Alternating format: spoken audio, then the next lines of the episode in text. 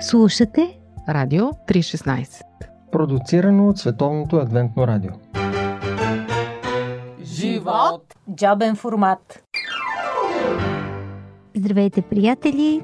В джобен формат очакваното продължение на разговора с Иван Мирчев, коуч и пастор върху темата Любовта е за глупаци. С това заглавие, въпросителен знак в края, имахме и събитие а в Пловдивски университет, специално за студенти, с чудесното партньорство на студентски съвет и студенти по медицина пети курс от медицинския а, университет Пловдив и студентски съвет към Пловдивски университет. Установихме, че това е много ценен материал и не бива нищо да се загуби от него, затова ви го предлагаме в нов продукт – интервю в три части. Ако не сте били на събитието, гарантирам ви, че ще ви бъде интересно. Ако сте били, преговаряйте, обаче с заострено внимание, защото има и нови неща. Нашето главно действащо лице, разбира се, е човекът, който е открил случайно, че е станал експерт по темата, след като е говорил много върху нея.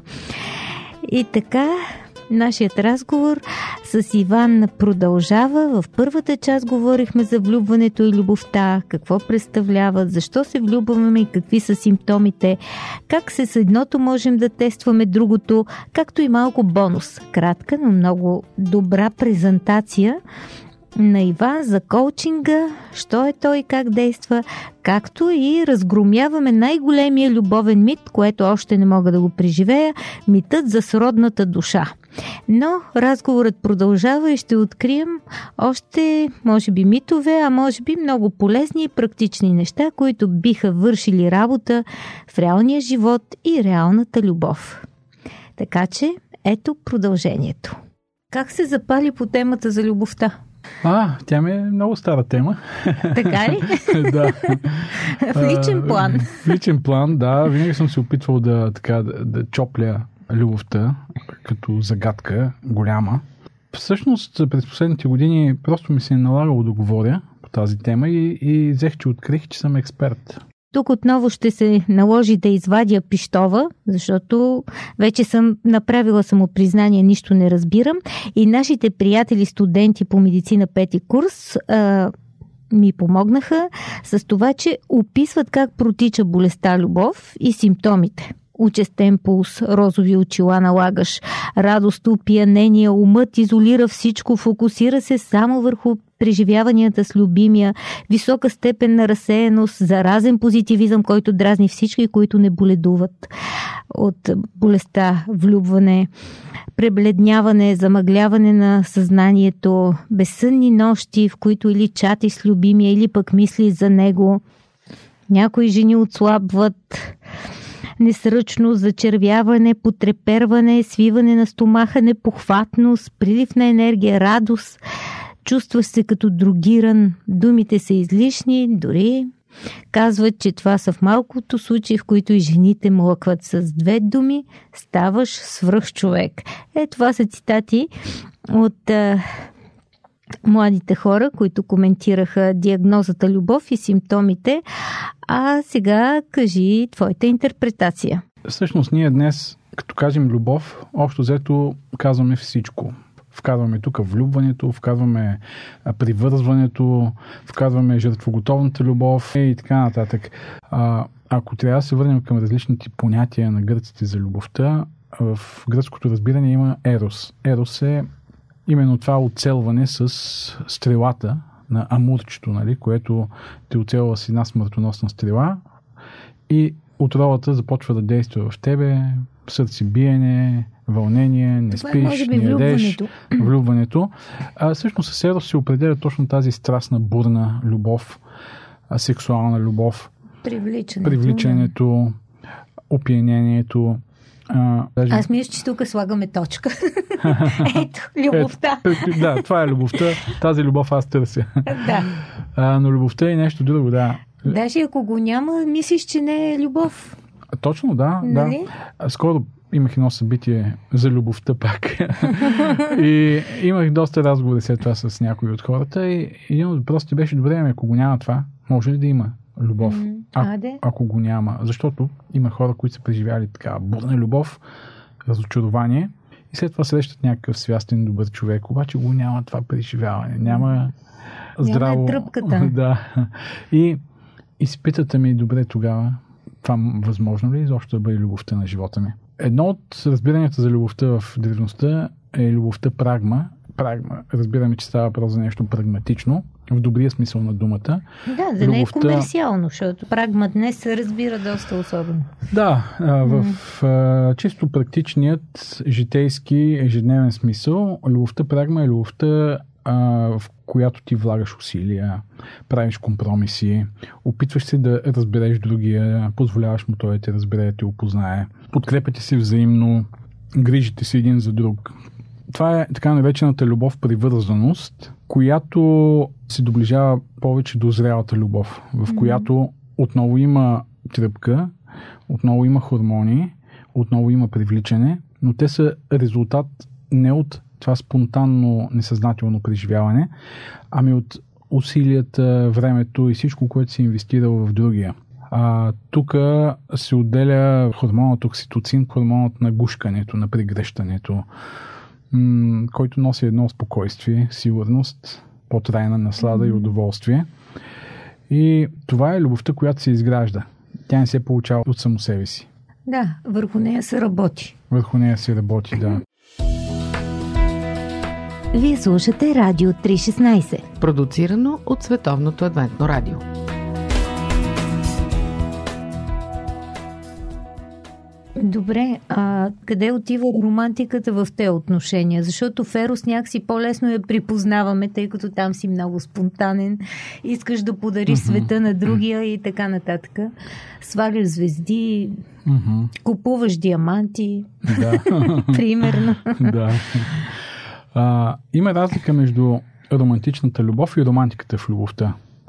Това не е ли игра на думи? Ами, романтичната любов е това, за което Най-често той е обект на разни такива романтични филми. киното е допринесло много за м- възприемането на любовта преди всичко като романтична любов. Именно намирането на единствения или единствената, която тотално променя и преобръща живота ти. А, слънцето, звездите, тръпката и всичко това нали, е част от романтиката. Вечеря на свещи, за ръка по плажа. Да, това може да бъде и романтиката в любовта. Всъщност романтиката в любовта се създава. Двойката може да си създава моменти, които да подхранват романтиката, но това, което най-силно подхранва истинската дълбока трайна романтика са няколко неща. Две от тях са дълбокото опознаване на другия или Джон Готман нарича това създаването на любовна карта за другия. Това не е някаква таро. Не, Някакво не. любовно таро. Това е като а, Google Street, само че на душата на другия. Тоест ти минаваш, навлизаш, снимаш, описваш, разбираш, опознаваш душата на другия и си правиш една подробна карта за неговата същност. А, и това е едно безкрайно приключение. Може да бъде.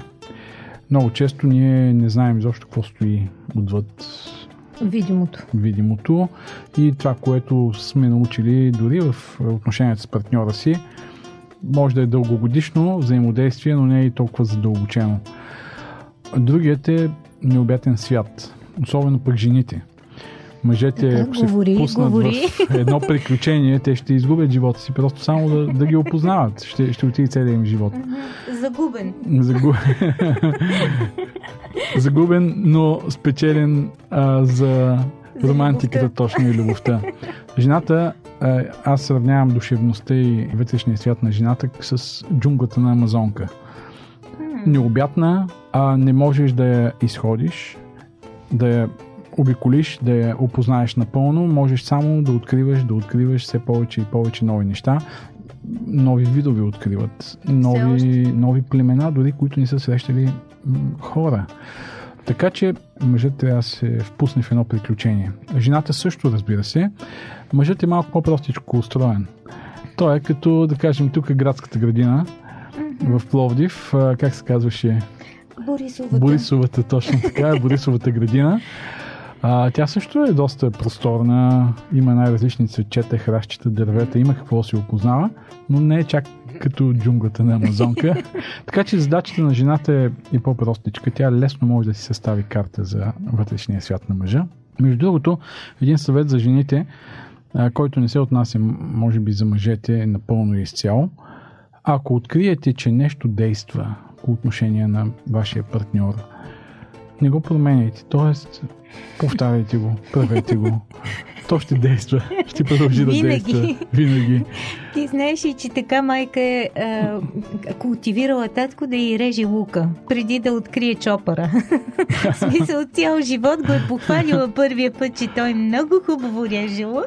И цял живот режи лук. С голямо желание. С голямо Дори желание. ги а, в купички, които прибира в фризера. Вече има чопър и нали, тази услуга отпадна, но Да. а, страхотна радост от негова страна, че служи по този начин. Ето, а, не е задължително да е същото с жените. Това, че нещо действа, не означава, че ще продължи да действа. И е добре да откриваме нови и нови начини. Мъжът трябва да апгрейдва. Да апгрейдва, да. Това е едно от нещата, които носи романтика. Опознаването на света на другия, допускането на другия в а, твоя свят, разширяването на твоите граници за живота и света на другия. Другото, което е много ключово и много важно, е отговарянето на ежедневните заявки за внимание. В ежедневието ние задаваме някакви Оферти. оферти. А, имам нужда от теб, имам нужда от твоето внимание.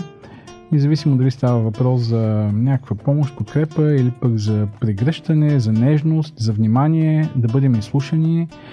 Има най-различен вид оферти. И тогава, когато ги пренебрегваме, това силно намалява усещането за романтика и близост. Колкото повече се научим да ги чуваме и да отговаряме положително, толкова повече засилваме това усещане за романтика. И ако сме добри в това, това може да компенсира дори е, като романтично преживяване, да кажем, а, Шопинг в Дубай. шопинг в Дубай, абсолютно. Не знам това дали е романтично. Аз Ами, бих си е представил, романтично. аз бих си представил, да кажем, в Френска Полинезия, в пет звездно бунгало на е плажа, а, вечеря на свещи. А, да, Добре звучи, да. но ако има такива романтични геройства, а, а го няма другото, отговарянето на ежедневните оферти, заявки за внимание, Не можеш да компенсираш с как. закуска в... Френска Полинезия, А, ви казахме. добре. да. М, така че тази романтика, опознаването на другия и действ... отговарянето на неговите ежедневни нужди и съответно, когато знаеш кое задвижва другия, кое го кара да се чувства добре, На мъжете би им излязло по-ефтино. абсолютно. Да обръщат ежедневно внимание на жена си, вместо да я водят в Френска Полинезия. Точно така, много може да си спестят мъжете. М, Да, хитро предложение. но не знам дали всички жени ще се положат, но все пак е добре да се опита, защото може би си прав. Опитайте. А, Това поне е безплатно. И така, скъпи приятели, това беше втората част на голямото интервю Любовта е за колпаци с въпросителен, не забравяйте. А, тя ни движи по контурите на зрялата любов. Разбирането за любов днес е доста обедняло, но древната култура е била много по-богата. Тя описва различните видове любов, които всъщност могат да обогатят и отношенията ни днес. Например, любовта прагма. В тази част коментирахме любовните карти и ежедневните оферти за внимание. Романтиката в любовта и романтичната любов вече правим разлика.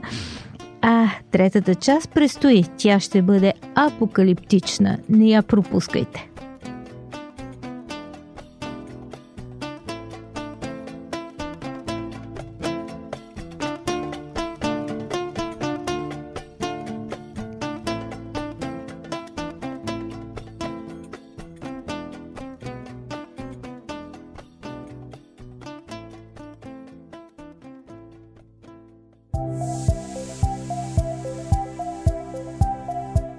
Слушате Радио 316. Продуцирано от Световното адвентно радио. сайт 3-16.bg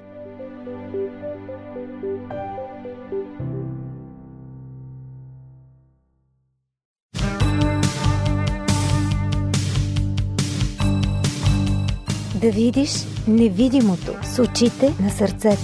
Упражнение по вяра.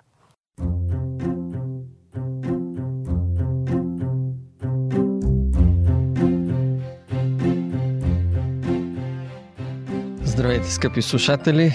Днес с предаването Упражнение по вяра имам един специален гост. Той е много години говорител.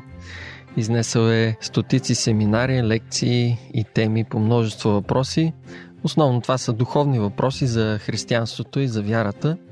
Но винаги ми е било интересно как вплита в духовните въпроси и научните такива, свързани с въпросите на вярата. Трябва да кажа, че е и автор на няколко книги Библейска космология, Геологията и библейския потоп, Основни учения на Библията и други.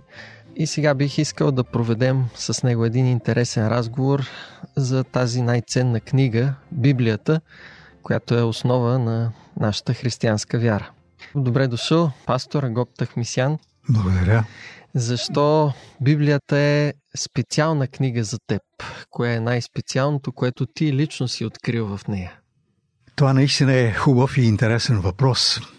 С Библията се занимавам вече, може би, повече от 70 години. И съм изключително благодарен на нашия небесен баща, че съм получил в ръцете си тази уникална книга. Наистина за мен Библията е уникална. И не само за мен. Мисля, че за милиони хора, да не кажа милиарди, Библията е една уникална книга. Факта, че според книгата на Гинес, днес Библията, книгата на Гинес казва е най-печатаната, най-превежданата, най-разпространената, най-купуваната, най-четената книга, показва, че тя наистина е несравнима с никаква друга литература. Преди всичко, за мен Библията е Божия Слово, Божията книга. Затова е най-ценната книга, която съм срещал в живота си. Чуваш Бог да ти говори? Да, чувам Бог да говори всъщност в нея. Тя е Божие Слово, макар и да е написано от може би около 40-40 и няколко автори в Стария и Новия Завет, преди всичко това е Божието Слово. Много са хубави думите на апостол Петър. Точно това казва той в второто си послание, първата глава, 20 и 21 стихове. И това да знаете преди всичко, че никое пророчество в писанието не е собствено обяснение на пророка на Божията воля, защото никога не е идвало пророчество по човешка воля, а святите човеци са говорили от Бога, движими от Светия Дух. Библията е написана от святи хора, авторите на Библията, но както казва апостол Петър, те не са вложили свои наблюдения, своя мъдрост, свой опит, а просто казва, те са говорили чрез действието на Святия Дух. Божия Дух е диктувал основните неща, основните идеи и те вече са своя стил, със своя език, са го въвели в свещеното писание.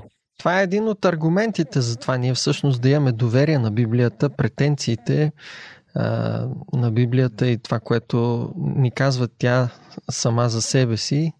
А, някои други аргументи за да имаме доверие точно в Библията, а не в някоя друга книга, която се счита за свещена. Да, наистина, ние познаваме, кажем, Корана на мисулманите, ведите, на индийците, упанишадите, на персийците, като свещени книги.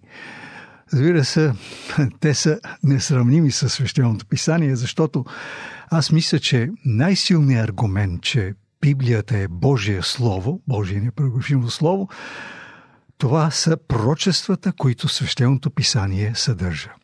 Счита се, че 27% от библейската материя представляват пророчества.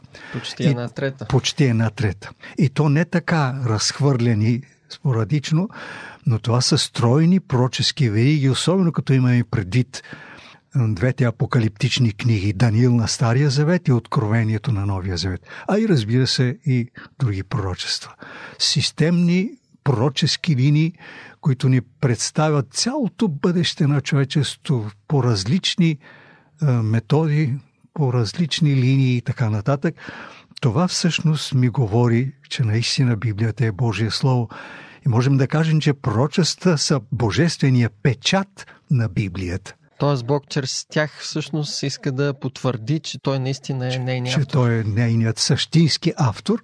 И много хубаво, можем да прощем Исаия 46 глава. Бог тук говори сам чрез перото на Исаия. Той казва, помнете предишните неща от древността, 9 стих. Защото аз съм Бог и няма друг. Аз съм Бог и няма подобен на мен. Той самия иска да докаже пред човечеството, че е Бог именно за това, че може да предсказва бъдещето. Който от началото изявявам края и от древните времена не станалите още неща. И казвам, намерението ми ще се изпълни и ще извърша всичко, което ми е угодно. Доколкото познаваме другите религиозни книги на народите, в никой от тях не съществуват такива пророчески предсказания. Изпълнени как? с абсолютно Изпълнени с математична точност. Едно покритие от повече от 2500 години между пророчество и история. Историята покорно е следвала тези прогнози на свещеното писание. Това е, може би, най-силният аргумент, както казваме обикновено, божествения печат на Библията, пророчествата. Животът събран в едно интервю. Живот – джобен формат. Упражнение по вяра. Добре, а с какви цели Бог е дал Библията и защо точно чрез писаното слово? Бог би могъл да се открие по някакъв друг начин на хората. Да. Защо не по някакъв друг специален начин, да. а точно чрез Библията? Да, това е наистина интересен въпрос, задаван от много хора. Интересна е мисълта на Ломоносов, този голям руски химик. Той казва, Творецът е оставил следите си в две велики книги – природата и Библията. И той казва, в природата Бог е посочил своята мощ, своето величие, а в Библията е посочил своята воля. Добре, ако можем да изучаваме и двете книги, и между тях няма и никога не може да има противоречие, защото авторът и на двете книги е самия Бог, самия Творец. Разбира се, свещеното писание е основното. Бог е счел, че Библията ще може по този начин да дойде при всеки човек, всеки и най-обикновен човек ще може да чете и да разбере Божията воля. Кои са целите? Каква, каква цел преследва Бог с даване на Библията? Първо да ни каже кои сме ние, какъв е нашият происход, какво представляваме като разумни същества. След това да ни запознае с себе си, със своя характер, своето естество, своята воля, своето величие. След това да ни запознае с Изкупителя, Исус Христос. И тук се сещам така за няколко думи в първосвещенческа молитва на Исусов Иван 17 глава, 3 стих. Това е вечен живот. Да познаят Тебе, единия истинен Бог, и Исус Христос, Исуса Христа, когато си изпратил.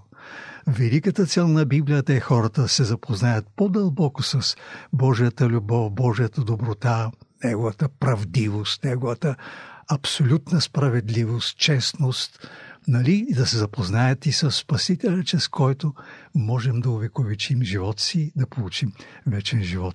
Ето, това са основните цели, които Бог е преследвал. Много Просто... ми харесва и сравнението, да. че Библията е любовно писмо на Бога. Да, да, любовно писмо. Библията е Божието писмо до всеки човек. Това нещо се среща и днес, когато един влюбен човек иска не натрапчиво да разкрие своята любов на някой, той пише. А по какъв начин човек се променя и обиква Бога, когато чете и изучава Библията? Как му въздейства тя? Когато чете човек така с по-голяма сериозност свещеното писание и задълбочава в него, започва да чувства колко велик е Бог. Започва да чувства колко е обичан от Бога, колко добър е Той, колко милостив е, колко ни обича, готов е да направи най-голямото добро – от една страна чувстваш, че той е нещо изключително голямо. Ние много малко го познаваме, макар и да познаваме добре Библията. Това е нещо много велико. Какво е Бог? Та е висша, разумна, етична личност, която е сътворила световете, звездите, галактиките, Вселената и един Бог, който е готов да се занимава с такова нищожество като мене, точно така сериозно и подробно в най-малките неща. Това просто ме възхищава и съкрушава всякаква гордост в мене. Това ме прави така смирен и сериозен човек. Чувствам милостта Божия, добротата на Бога. Спомням си, че Библията казва, че народите са по-малко от нищото. Нищо, да. А се занимава с всеки човек. Просто човек получава онези чувства, които вероятно имал Еремия. Има един много хубав текст от него в книгата на пророк Еремия, 15 глава, в 16 стих, Еремия говори за своята лична опитност, когато изучава Божието Слово. Като намерих Твоите думи, ги изядох. И Твоето Слово ми беше радост и веселие на сърцето, защото се наричам с Твоето име Господи Боже на силите. Еремия изповядва, че да изучава Божието Слово, за него е било голяма радост и веселие. Това може да бъде опитност на всеки човек. Много ми е приятно да се абстрахирам от всички проблеми, да си остана сам и да започна така да се задълбочава в някои текстове на свещеното писание. Човек се чувства така освежен, като че ли изкъпан в баня. Сила намира. А, и намира много отговори. Често се срещаме с проблеми в живота си и не знаем как да реагираме и поступим. Библията има насоки и отговори. А, какво е твоето пожелание в края към нашите слушатели във връзка с Библията и нейното изучаване? Моето пожелание е редовно да четат свещеното писание. Да не минава ден без човек да се отдели, макар и 15 минути, половин час в забързаните проблеми на живота и грижите, да си има всеки ден време да чете Библията. Познавам един наш брат, той е вече доста възрастен човек. Във Варна той беше строителен работник. Веднъж ми казва, толкова много съм заед от сутрин до вечер, че реших да ставам един час по-рано и в тишината с свеж ум да чета, един час да чета Библията и духа на пророчество. Добре е човек в зависимост от заетостта си да си има определено време, може да бе половин час да се абстрахира от другите неща и да чете Божието Слово. Да, пожеланието ми е да четат свещеното писание и основно да изучават. Те ще намерят един живот, един свят, който няма да намерят никъде другаде. Това ще осмисли живота им, ще им подари спасението. Благодаря ти за твоето участие, скъпи слушатели. В упражнение по вяра си говорихме накратко за Библията с пастор Агоп Тахмисян, дългогодишен изследовател и читател на Библията.